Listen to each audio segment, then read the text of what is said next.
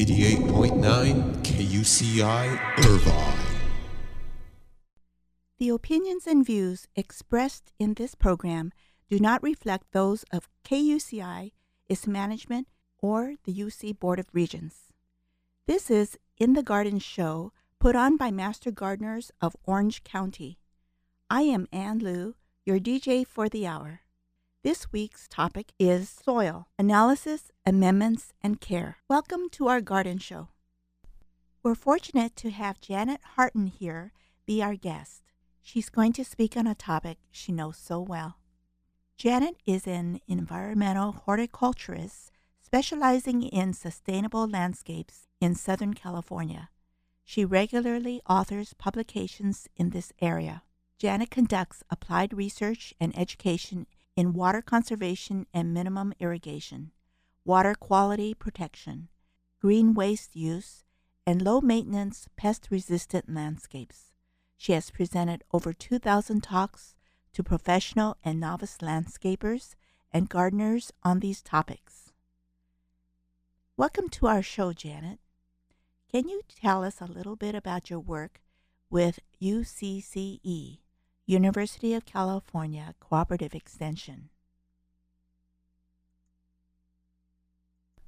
I'm very pleased to welcome Janet Hartin to our show. She comes from the University of California Cooperative Extension. Janet, would you share some background for us? Thank you so much, Ann, for inviting me today. It's a real pleasure to be here.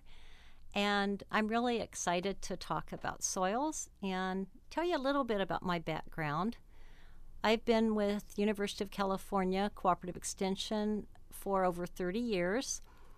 Cooperative Extension is the campus without bricks and mortar, and we like to think of it as the community campus that reaches out into neighborhoods and agricultural areas that aren't traditionally reached through degree programs through campuses throughout the state that offer such programs. And cooperative extension gives me the reason for being a master gardener. That is correct, and we're so happy to have you as a master gardener and to be able to have this opportunity to share a little bit about master gardening with the uh, the public, those that are listening to this show. And master gardeners are um, people; they're volunteers, just like a host, just like Ann, who have been through an 18 to 19 week training period. They generally are required to volunteer about 50 hours of time the first year in the program. And if they're not scared away and want to sign up for additional years, then the requirements are less. They're more like 12 hours a year community gardens, radio programs sometimes, although this is rare, speaking engagements, talking to the public about objective research based information in the areas of gardening and landscaping. And I'm so excited that KUCI has allowed us to have an hour show every week to share with the public more information about gardening. Today's topic is soil analysis, amendments, and care. Janet, can you tell us about components of soil? Where does soil come from? How does it develop? Is there a declining topsoil? That's a great question, or I should say, great set of questions, Ann. Soil has different definitions, and I like to start with the geological definition, which is basically a loose surface of the earth as distinguished from solid bedrock and support of plant life isn't required. The traditional definition of soil is material which nourishes and supports growing plants, and it includes rocks, water, snow, and climates other than Southern California, and air. And so the take home message with soil is that, yeah, a lot of people call it dirt, that's the other four letter word. All master gardeners know that instead of dirt, we say soil. And after a few weeks, then it just kind of rolls off of your lips. But think of soil as a mixture of mineral matter, organic matter, water, and air that supports plant growth. I'm really surprised how little of the soil is organic matter. That's true. In fact, in California, it's a smaller percent than on the East Coast. Wow. And in North America, it's a smaller percentage than in Europe and Asia and other continents that have been um, subsistence farming for longer. We're lucky if we have 1 or 2% organic matter in our California soils. Is it because this side of the West Coast is a younger earth crust? It's because we haven't farmed it as long. And so, yes, it, it hasn't had the um, amount of organic matter that's developed over time. And it just um, sometimes because of the growth, you mentioned the eroding soil, we have a lot more growth than we did 100 years ago, certainly in California. And every time that we put down more pavement, we're actually covering or losing soil.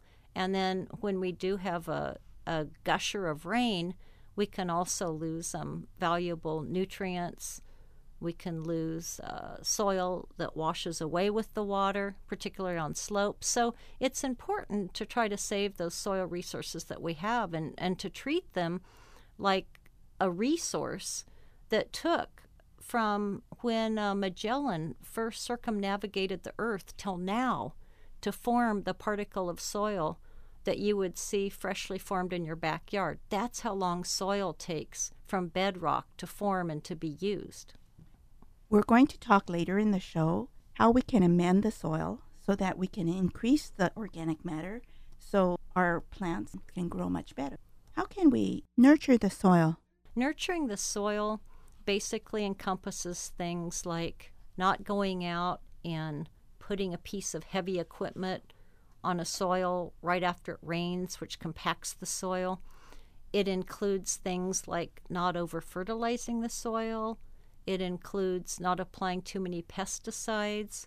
It includes adding compost, which I know we're going to talk about later, to increase both the aeration of the soil and also the drainage of the soil. For instance, if you amend a soil that has a lot of clay in it, the soil amendment then will help to increase the drainage of that soil. Yet, if you have a real sandy soil and you amend that, it actually will hold on to the water longer after it's being amended. It's amazing that soil has 25% water and 25% air. And when you mention compaction, we are removing a lot of that water and air, correct? Especially the air. Anytime that soil's compacted, you can think of it if you were jumping up and down on a plate of soil and literally squishing the air out of it. And so what you have left is is a soggy mess. And roots don't like it any better than you like to have it on your feet or the bottom of your shoes. And so when I walk in a park area where there are trees and roots, I try to avoid walking near there because I remember how important it is for those plants to have soil, the air, and the water looser than compacted.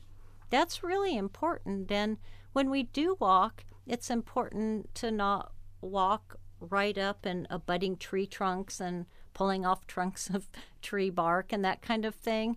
Uh, it's nice to be able to view from afar a beautiful oak tree, but if we were all pouncing on the soil in the root zone around the trunk, we would be compacting that soil and it would be bad for the tree. I hope children are listening to this.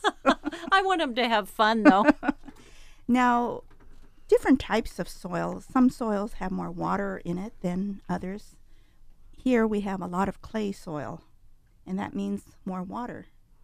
Clay soils are really tricky because they drain so slowly. At best, if you have a clay soil that's not compacted, it's going to take about five to eight times longer to drain than a sandier soil. So it takes a lot of nurturing. It takes a lot of tender, loving care to maintain a soil that has more clay than sand, simply because the roots need air for drainage, and the roots can't provide any kind of the mechanisms of respiration without having air in the soil. And therefore, over time, you can end up with a massive disease, you can end up with dying roots, and then unfortunately, trees will follow suit. And over time, um, certainly not flourish, and, and you can lose plants from, from soggy soils that don't drain. So, what kind of soil is the best kind of soil? That's a great question. The answer is kind of twofold. One of the things that you can think about is what a compost smells and looks like. Any of the audience that's listening that's made your backyard compost knows the thrill after three or four months when you've put in your grass clippings, perhaps. You've put in some trimmings from your annuals or vegetable garden, and then, as we say, the brown, so you've put in some leaves from your trees. And magically, as long as you're doing three things turning the pile regularly, keeping it moist, moist meaning if you feel it, it feels like a well wrung out sponge. And making sure that it's turned so that it heats up evenly from the center outward. And then in three or four months, you have this wonderful, crumbly, sweet smelling, humic like material. That's the perfect soil. So you can smell it, you can feel it. That's right. Now, the goal of making the soil very fertile, how deep should we try to make the soil compostable? That's an excellent question. And sometimes people don't think about that until they've thrown on a couple inches of compost, mixed it too shallowly, planted, and then become a master gardener and realize, ooh, I can't undo what I did. So a lot of well intentioned gardens put in too little compost too shallow. The rule of thumb would be that if you're digging a hole for an annual flower or vegetable garden, you want to have about uh, six to eight inches down from the soil level that consists of 30 to 50% compost evenly mixed into what the original garden soil was. And it's important to mix that evenly so you don't have layers because when you have layers, the roots will stop at each layer and then start growing horizontal rather than down.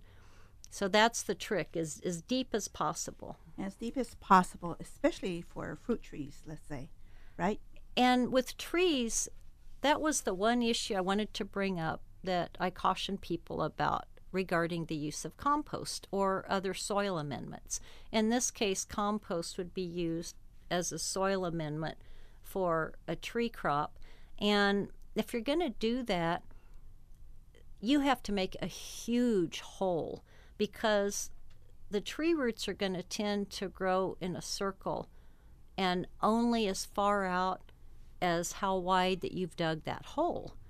And so if you just put compost in that hole and the rest of the soil is a heavy clay soil, then as I say, the roots aren't stupid. They're going to grow in circles, and you can end up getting what we call a girdled or a circled root system that can't support the tree at its maturity. So that's the one caution. If you're going to compost where you're going to plant a tree, make the hole five or six times the width of that pot at least and dig it just as deep as the, the potted plant was at the nursery. And the payoff would be really great. You would get more fruit or you would get a much healthier tree. You've got better drainage, so hopefully you can keep the diseases at bay as well. Now, if you have clay soil, there are some composts that are better than others. There's different uh, inputs into composting, and they're going to vary by backyard and even by neighborhood and by city. For instance, in Orange County, if you have a neighborhood or a cul de sac where there's still a lot of lawns, then think of the grass as being a nitrogen containing component, which is part of the mix you need for compost, and think that you also need what we call the browns, which contain carbon. So you need a mixture. So no two composts are the same. So the important thing is is to make sure that before you use the compost, it looks and smells like a wonderful soil. If it smells rank, it smells like there's disease, it hasn't broken down the inputs, the components, and it's not ready to use. And you could end up growing a huge crop of weeds or even transporting diseases from your compost pile to your garden. The temperature and length of time is also important, isn't it? It's very important. There's been a lot of research, as you can imagine. People get PhDs and what's the perfect temperature for compost. And what they've come up with is 136 degrees Fahrenheit for at least three days. Any hotter than that, and you can kill off beneficial organisms. Any lower, you don't kill off the non beneficial organisms or the harmful ones. Now, since we're talking about compost, I know a lot of the public is trying to make organic compost and may be making some errors. What are some warnings you would like to give to the public about what not to do, what not to add to a compost pile? That's an excellent question. Think about the end result being something that isn't going to have weeds, diseases, or grease in it. So, number one, you don't want to have a bone, meat, fatty materials from last night's dinner in your compost pile. Anything greasy, anything that um, may have come from your bacon pan, that's not a, a good product to compost. It doesn't break down during your lifetime and mine. It will take a long, long time. And things like um, real fatty meats as well. Even if it doesn't look greasy, fat isn't a real positive thing and can attract a lot of rats and other substances to your pile. So, those are the main things to avoid fat and grease. And we also caution that you can't completely keep animal feces out of your pile, but don't purposely add any kind of feces if they compost on the farm, that's a whole different situation, but that's not what we advocate for backyard composting. How about eggshells? Eggshells are great. Eggshells contain calcium, which is one of the elements that plants require. And all kinds of fruit skins, even citrus? Yes, yes. But for vermiculture, for composting with worms, do you have recommendations for that? With worms, that would be mostly uh, what we call kitchen composting, and it's uh, it's something that's become very popular because people that have uh, apartments or perhaps condominiums and not a backyard area for a compost pile are simply recycling their indoor food and, and kitchen garbage. And then you buy the red worms and you follow the directions to a T. And it can be a little complex. Now, some people mistakenly put some of their kitchen waste directly into the ground, even coffee grounds into the ground. Is that a good way to compost? No, and that brings up um, another really important point. I had a call a few years ago, and it was from a master gardener up in the mountains. And he said, Janet, I got a call and I need your help. He said, Somebody that lives up in Arrowhead just during the summer months called me and a lot of their garden plants were dying. And I suggested that he do certain things, and he also had a soil test, and he had a pH, which we'll talk about, test done. And the pH came up to be 10, which is, as we'll talk about later, that's extremely high. That's very alkaline. I personally, I, Janet, had never seen that. I've seen the chart that it could be that high. But what happened in the mountains was that he was using all kinds of wood burning stove ashes. And so wood ashes can skyrocket. Anybody that's burning wood ashes in the, you know, in the area that you might hear my voice if you have a cabin, be careful and don't use more than 10% of wood ash in your pile. It's very important. And coffee grounds, those are great, but don't add anything just fresh into the soil. Mix it evenly, greens and browns, and compost it. It's really important to give time for the compost to break down. That's very, very important. Sometimes we get eager to use it, and we do have a University of California publication that's a free download on the fast way to compost, and it works. You can actually, if it's about a three by three by three foot pile, and it's not large pieces of bark, you can make compost in as few as four to six weeks, but then it needs almost that much time to cure. And as long as it's still hot to the touch, it's not ready to use. So you want it to cook, so to speak, and to cool down. mm-hmm. which may take a few months. It could. We've got a couple simple tests that we ask people to kind of slow down and be patient and try these tests, particularly if they're new to composting. One is the bag test. We ask that when you think your compost is ready, you take a handful of it, you put it in a plastic Ziploc bag, then you put it perhaps on uh, on top of your car in the sun or out on your patio.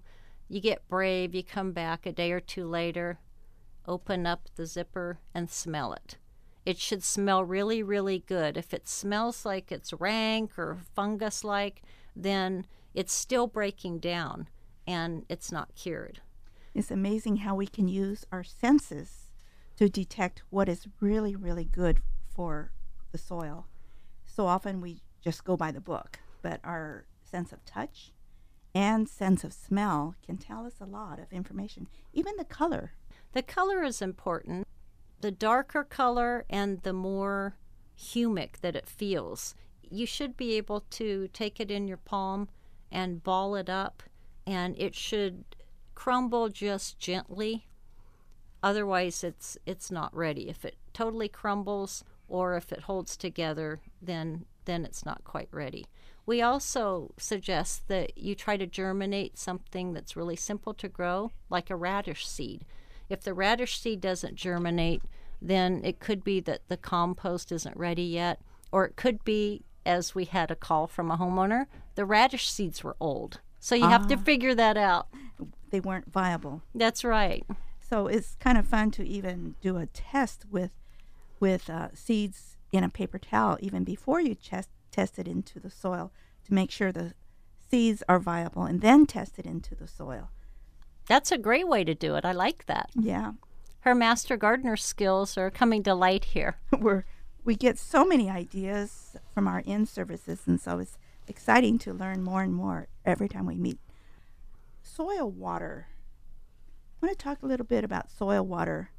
They occupy the pore space in the soil and make the water available for the plants. That's right. So when um, when you think about a particle of soil, we think about whether it's sandy or whether it has more clay in it, or a combination of sand, silt, and clay, which is a loam. Loam is um, yeah. almost as good as compost. So, what you want to have, regardless, is about 25% of that soil should be full of air, and 25% should be full of water. And then 50%, well, 47% is the actual texture, and then if we're lucky, 2 to 3% is organic matter. Now, that might make the public think that we need to water our soil a lot in order to get 25% of it in soil.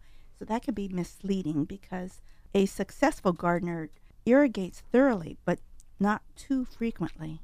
That's also a really good point. And Ann is such a good master gardener. She keeps bringing up things that I think are so important that we don't miss during this conversation. And she just hit on another one. I think we'll have to promote her. but, Ann, what you just said is so often the case that sometimes I think that we as gardeners try to take too good of care of our plants. And one thing that we tend to do is overwater. More people kill plants that are recently planted from underwatering, but far more people kill mature landscapes from overwatering. And you should really back off, let the soil dry down pretty completely before you come in and water again. And a good way to tell is by touching or using a soil meter or a soil probe. That's exactly right.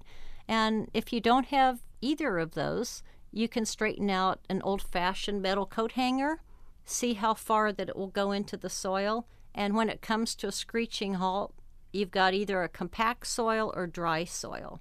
And that could be your problem because you could be watering very exactedly and for you scientists out there, if you've heard of evapotranspiration and the CIMIS weather stations and all of this, sure, they can predict how much water that you need to replace in the soil based on what was lost. But what they can't do is be in your own backyard and tell you whether the water that you applied is actually getting into the soil. If it's being applied faster than the soil can take it up, it's going to run off. With it will go any of the nutrients and pesticides, often into the groundwater. If you have a sandy soil and you're applying the water really quickly, it can escape below the roots before the roots have a chance to capture it. So, loam soil is the ideal soil, but very few of us have it naturally. So, we have to work very hard at nurturing the soil. Most of the soil here in Orange County in the Irvine area happens to be more clay, and with all the development, there's a lot of compaction problems. So, what we can do is compost the soil carefully, make sure that the compost we add is aged. We can do it regularly through the seasons, and this way, our soil can feed our plants and can even reduce the amount of water that our plants need because the soil can hold the water. Now, you mentioned water as a nutrient for the plants. Let's get into soil fertility and plant nutrition. Can you talk about what are the 17 nutrient elements that are important for plant growth? Okay. Well, there's non mineral elements, and we don't have to worry about them carbon, hydrogen, and oxygen because they're just there. So, not that plants don't need them, but we don't need to apply those. So, besides that, we have what we call primary nutrients. The biggie is nitrogen. Then there's phosphorus. There's potassium. And those are the three that, if you look at the front of a bag of fertilizer, you'll see N dash P dash K. The P is phosphorus and the K is potassium and we'll come back to, to that. But to go over the rest of the primary elements, we have calcium, magnesium, sulfur, and then we have what we call micronutrients. And micronutrients are just as important as the ones I just listed, but they're only required in small amounts. And those are iron, copper, zinc, boron, molybdenum, manganese, and chlorine. When a package or directions say add balanced fertilizer, what does that mean? Another excellent question from your master gardener hostess here. That means that you need to have a balance of the three primary nutrients if the soil is deficient in them. So, one thing that we know in California is that nitrogen the big N, the first number on a bag of fertilizer, almost always needs to be added, particular for growing vegetables and fruits. And that's the, the element or the nutrient that's the most lacking. But we have found that a lot of our soils don't need as much phosphorus. So instead of having a 10 10 10, you might want to think of something that's a different ratio. One type of fertilizer, of course, is something like milorganite or nitrohumus, which are two examples of fertilizers that are composted green waste and sewage sludge, but it wasn't done in your neighbor's backyard. It was done under very rigid standards and sold at are, are big box stores and nurseries. But the reason that those are considered fertilizers is because in the sewage sludge, you have 4 or 5% nitrogen. In backyard compost, you're lucky if you have 1 or 2% nitrogen. The compost is valuable, but more as a soil nourishment at a lower level and much more as an tillage and uh, water balance. Now, some people don't realize that when they put uh, plant waste, like our kitchen waste, into the ground, thinking that that is feeding the soil, they don't realize that it's actually using up the nitrogen in the soil to break it down. That's true. What's happening is that you're sort of composting underground.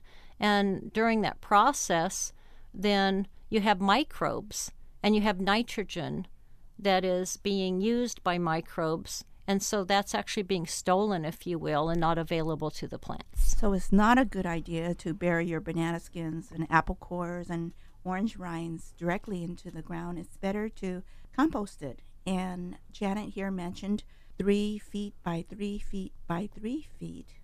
In other words, 27 cubic feet is the minimum size for successful composting. Anything smaller is just not large enough to create that heat. That's right. You just can't as as green thumb as one may have, you can't create the heat. You can't get that uh, 136 degree temperature in anything smaller than that. And that might help anyone out there who is thinking of buying a compost bin. Many of the compost bins out in the market are just not big enough. That's a that's an interesting point. And since my husband isn't here, I can uh, tell a quick story. My husband and I have two completely different ideas about composting. He uses a bin. He's more organized type of person. All his CDs are labeled and organized by by group and by the genre, and mine are in a zipper pile, and A I creative- can find them. A creative. He's yeah, he is uh, he is very very structured and organized. So he loves these compost mixers. He can't see what's going on. I like to see what's going on. So I like the pile method, using something like um, fencing, rabbit fencing. Maybe having three of those piles so that you have one that you can add your green waste, you have one that's breaking down, and then you have one ready to go. But in his pile, it's too small. So I opened it the other day and a rat ran out of the oh, bottom of it and it didn't it smelled awful. So Oh. of course I ran in and said, "Joe, you know, your organization isn't working. He Sorry." needs- he needs to listen to his UCCE specialist. he has a PhD in psychology though. That's a, that's a good story. Let me take a break right here to let you know that you are listening to KUCI 88.9 FM in Irvine. This is the In the Garden show put on by Master Gardeners of Orange County. I am Ann Liu, your DJ for the hour, and our guest today is Janet Hartin from UCCE, University of California Cooperative Extension. Before we continue, I want to let the public know that we have a website that can help everyone find all sorts of information. The website is uccemg.com. You can find out dates for gardening events. You can ask specific gardening questions on our hotline. Uh, you can even find out how to become a master gardener yourself. There's a list of publications put out by ANR, Agriculture and Natural Resources, and some free publications that you can get in English and in Spanish. So that is a really valuable resource. And I'm very, very pleased to have Janet, who works for UCCE statewide. Okay, we're back uh, with Janet to talk more about soil amendments, analysis, and care. We just left off on composting. Do you want to add anything else about composting, Janet? Just that sometimes it's useful to get together with your neighbors because a lot of people, for good reason, are minimizing their lawns these days. And so, being that we need nitrogen for the compost to actually form correctly, we're almost in a shortage of the greens. We have a lot of browns. And so, make sure that you bring a pie or be really nice to whatever neighbor still has a lawn because you need their grass. So there's a value in grass somewhere, There is. somewhere out there. That's right. That's true. Now I have a question. I have a garden tool that tills the ground and it loosens the ground. Is it good to till the ground regularly to keep the soil loose? That's a really good question. And the more tillage, as long as the soil's not wet, when you work it or till it, the better. But of course, once you're planting in it, then that's going to disrupt the roots. And so you want to be really, really careful to have a garden too close to a tree because tree roots will go out two to three times the width of the drip line of the tree. And so think about that before you, you decide where you're going to place your garden plot. You want to make sure and not injure the tree roots. One more question about amending soil. Humic acid, is that something worth adding to the soil? Like there's a product out there that contains humic acid. Is that good? We generally just indicate that in nature, everything that you need is available. So you just have to make sure that you turn the pile, you keep it moist like a wrung out sponge, and that it's large enough and that it's aerated and broken down before you use the compost. But you don't need to add any other products. And most of the time, they won't hurt, but you certainly can save your money and use it for something else. I see. Are there other amendments good for the soil besides compost? There's a lot of other uh, soil amendments. And again, anytime on a Saturday when you're out and about and you're in a large box store or even now in some of the aisles of the combination grocery and drug stores, they have gardening aisles because so many people are gardening these days. And you'll see all kinds of things. And sometimes it's hard to tell is that a soil amendment? Is that a fertilizer? Sometimes it's both. So it's really important if you're not going to make your own compost and you're going to buy these bags, then make sure that you read the bag and realize if it's a soil amendment, most of them are some sort of a compost. Some of them are heavier on leaf kind of mulch, and they're they're going to look and smell and behave a little bit differently. Some are heavier on um, in Hawaii. They're very heavy on lava rock that's been decomposed. So it depends on the source of that compost, what it looks and smells like. But check to see if there's a fertilizer component of it. Sometimes it's like a cereal, like kids' cereal very sugary, but then there's there's elements added that are supposedly making it healthy for you. Sometimes there's N, P, and K added into bags of, of soil amendments. So you don't want to double up and add that and then go home and, and end up with water pollution from over fertilizing. That's right. A good, successful gardener does not over fertilize. Now, I think we need to clarify here the difference between compost and soil amendment, is it the same? That's a really good point.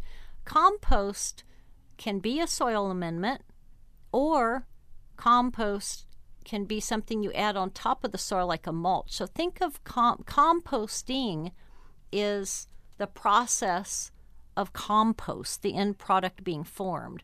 So you hear a lot of people say use of compost and soil amendments.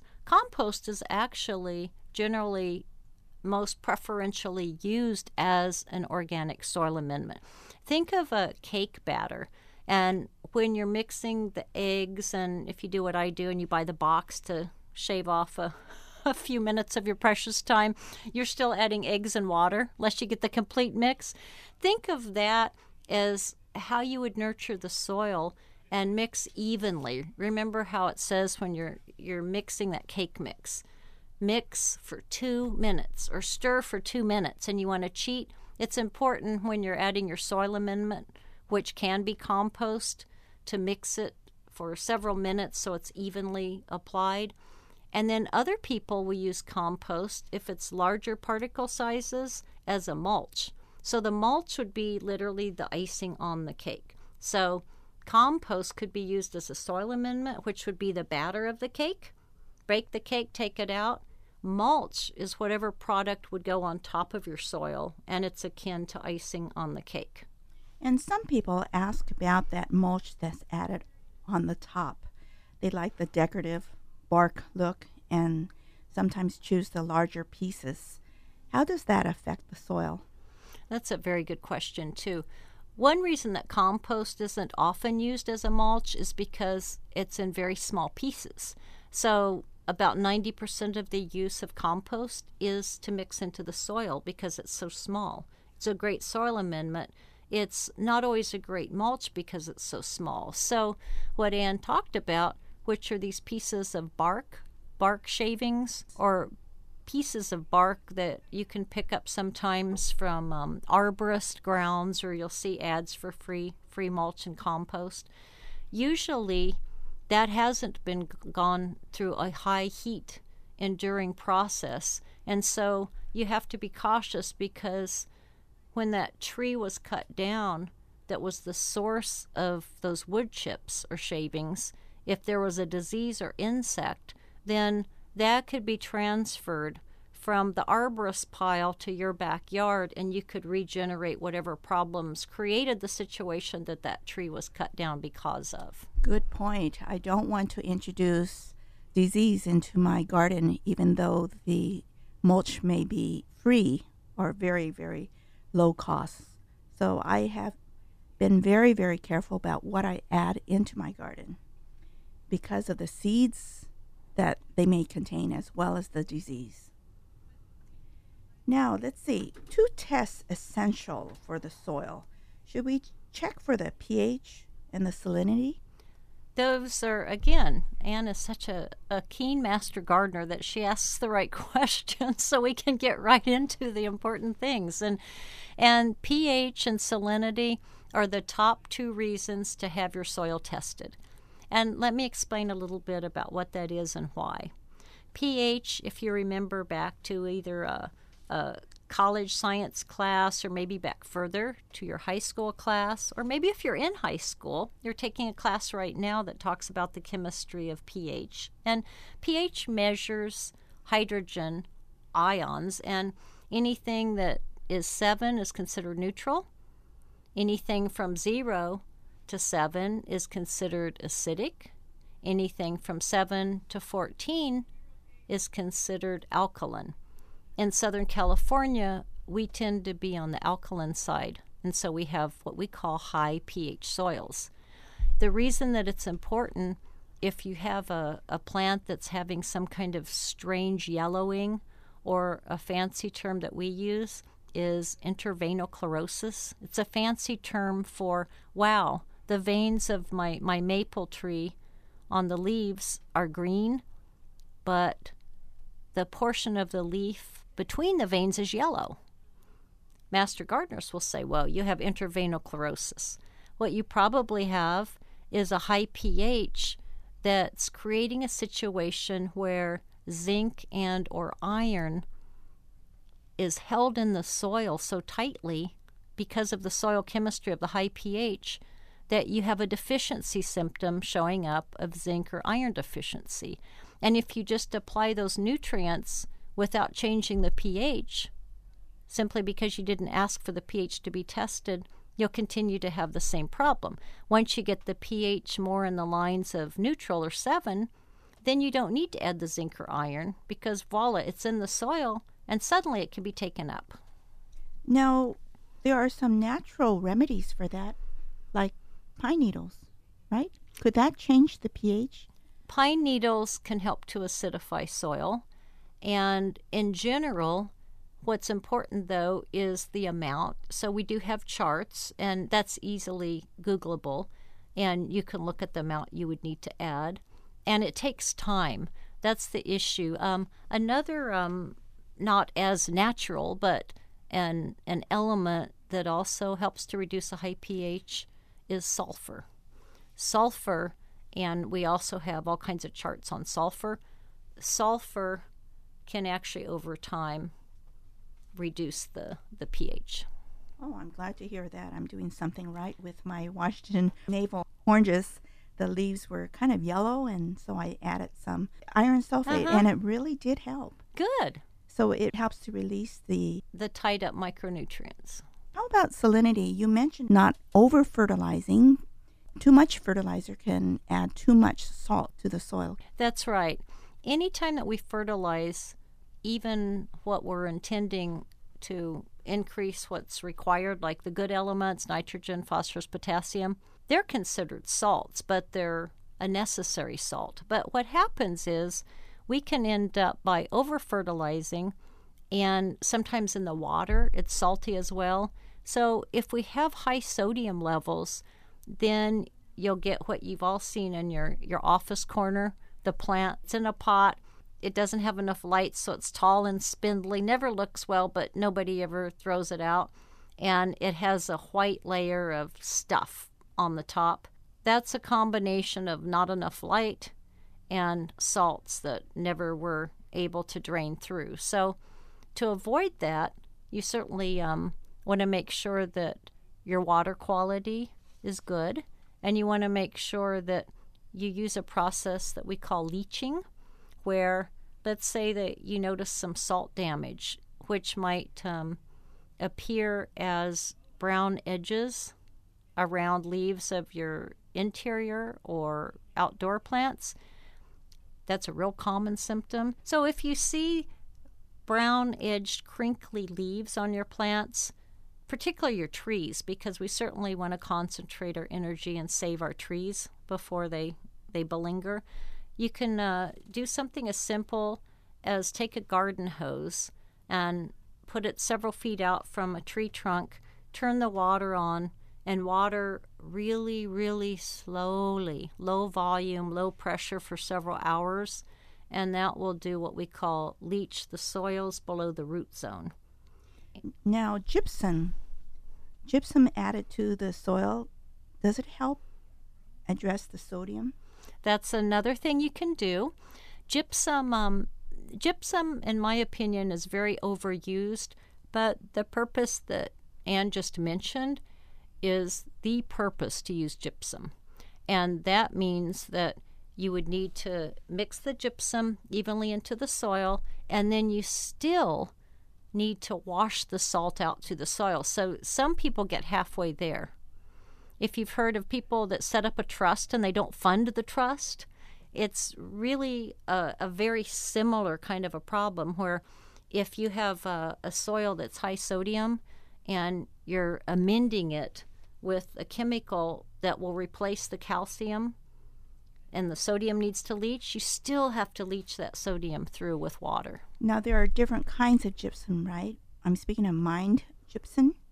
There are different kinds of gypsum, and um, you can buy it very cheaply. Is there so one better than the, another? In general, the gypsum that's available at any of the stores in Southern California is um, don't have is, to distinguish. You you don't need to, generally oh, okay. speaking, and it's very inexpensive. A lot of people use gypsum for, as they will say, reclaiming clay soils. Right. Well, the reason that it's almost a placebo effect that may may look or seem like it worked is because they're tilling the soil when they're adding the product, and what they're doing is aerating the soil. And so it's the process of having more air movement in the soil that's creating a better uh, and more healthy plant growth rather than the fact that they added gypsum.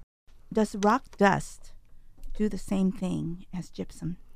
It depends on the source. Our recommendation is if if you have a soil test done and the pH is anything from 6 to about seven and a half, not to worry. If you have a pH over seven and a half, some plants start to, to show sensitivity. And then you might want to use the garden hose leaching technique. And the next week or so, you might want to, to augment that with adding the gypsum and then making sure that you run that deeply through the soil too. What happens is the sodium is replaced by the calcium, but you have to, to leach all that out. So, is it important to have those two soil tests, the pH and the uh, test to show how much salinity is in the soil? How important is it to know about your soil? It's important um, two different times. Um, often, pre planting, it's important to get an idea, but most people don't think about the pH or salinity. Instead, they know that nitrogen is going to be the most limiting, so they do a nitrogen test. Nitrogen testing is really not important. And I know this sounds weird because I keep talking about the nitrogen is the most limiting nutrient for plants, but nitrogen is very mobile. So it's a moving target. By the time you get your soil sampled and the local lab may take a week or two to get results to you at best. It comes back with a nitrogen recommendation. It's different that week or two later than when quickly. it changes very, very quickly. Yeah, That's not the same as for the phosphorus and potassium, right? that's correct. Yeah. That can stay in the soil for the season yes. at a pretty stable number. it, it doesn't leach as much. You can leach phosphorus, but not nearly as quickly as the nitrogen. And because of that, when we look at the ratio of the NPK, you would probably recommend an incomplete fertilizer rather than uh, even one going straight across. Yes, and, and just to get back to when we talked earlier about uh, complete fertilizer, that would be something like a 10 10 10, which would be the same percent of nitrogen, phosphorus, and potassium. And what Ann's bringing up now, and her point is well made, is we're looking more like a ratio of a 2 1 3 or for turf, perhaps uh, 412, you don't need as much phosphorus relative to nitrogen or potassium. So we can end up with phosphorus pollution of our ground and our surface waters by using a 10 10 10. Those numbers you give are fairly low. I've seen much higher numbers on some of the bags in the big stores. What's the difference? The numbers I gave were a ratio. So, for instance, a 413 would be a ratio of 12, 4, 3, or it could be, um, which was a percent. So, a ratio just means that you might want three to four times more nitrogen in the fertilizer. So, you would want the left number to be three to four times more the mm-hmm. nitrogen number than the phosphorus and the potassium number to be a little less than the nitrogen. That's why we talk about something like a 413. And the numbers that are way high, like over 12, let's say, or mm-hmm. 16, 20, they're out there. And that can go into the water supply, right? That's a really good point, too, Ann, is that theoretically, if you're applying one pound of actual nitrogen over a thousand square foot of lawn or garden space, then it wouldn't matter whether you're adding urea, which has 46% nitrogen, or ammonium sulfate, which has 20%, or a compost that has commercial sewage sludge that might have 5% because you would adjust that amount. But the truth of the matter is is that we definitely over apply urea and if we were using organics or compost plus even an ammonium sulfate, which is 20% nitrogen, we would have far less ground and surface water pollution than overusing something like urea because we don't we tend to over fertilize with those high nitrogen fertilizers.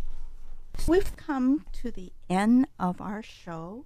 I just want to remind our listener that the successful gardener fertilizes adequately but not excessively, irrigates thoroughly but not too frequently, mixes organic matter into the soil, and tills little when the soil is wet. Is there anything else you'd like to add? Just one other point that we could certainly do a whole show on that I think is a lot of fun that the psychology of the garden is that being outdoors, playing in the soil, harvesting fruit makes you happier and healthier. A couple recent studies show that just playing in the soil releases serotonin from a bacteria that actually comes into contact with your hands. So you get this burst of feel good. It's it's a high, it's a natural drug. Another recent bit of research shows that just plucking a tomato gives you a burst of dopamine. and there's different theories as to why that might have come about. Perhaps um, through evolution, perhaps through other means, but there's a whole field called biophilia, B I O P H I L I A, and it's looking at why do we feel so good in nature. So I love that because I really do feel so much better after I've worked out in the garden. If I am stressed about something, I just go out to the garden just for an hour and I just feel so much better coming back in. I can handle things so much better. I think we all feel the same way. And thank you for letting me talk about the virtues of just having fun outdoors. Yes, so let's all get out there and spend some time in the garden. It's been wonderful having you on the show, Janet. It's been a pleasure, and this has really been a lot of fun for me. And I, I hope that the listeners have gleaned some information that's usable to them. And feel free to contact a master gardener. And you know that the knowledge Ann has is something that can be shared. So call the helpline and uh, get a hold of a master gardener to take it from here. And thank you so much for having me on the show. Thank you, Janet. That's the purpose of master gardeners. There are about 320 master gardeners currently volunteering in Orange County, and we serve in many capacities. One is Speakers Bureau, and you can get information on uccemg.com to find out where speakers are, what events are happening. It's really important to know what to do to prepare your soil. We're not talking about plants yet. Soil is so important and it is often overlooked. As you prepare for planting, take the time necessary to know your soil, amend it properly, and care for it as much as you would your plants. You have been listening to KUCI 88.9 FM in Irvine, in the Garden Show, put on by Master Gardeners of Orange County. I'm Ann Liu, your DJ for the last hour. Tune in again next week for another green topic. Thursday, 8:30 to 9:30. Have a wonderful week. Remember, gardeners live longer and healthier lives.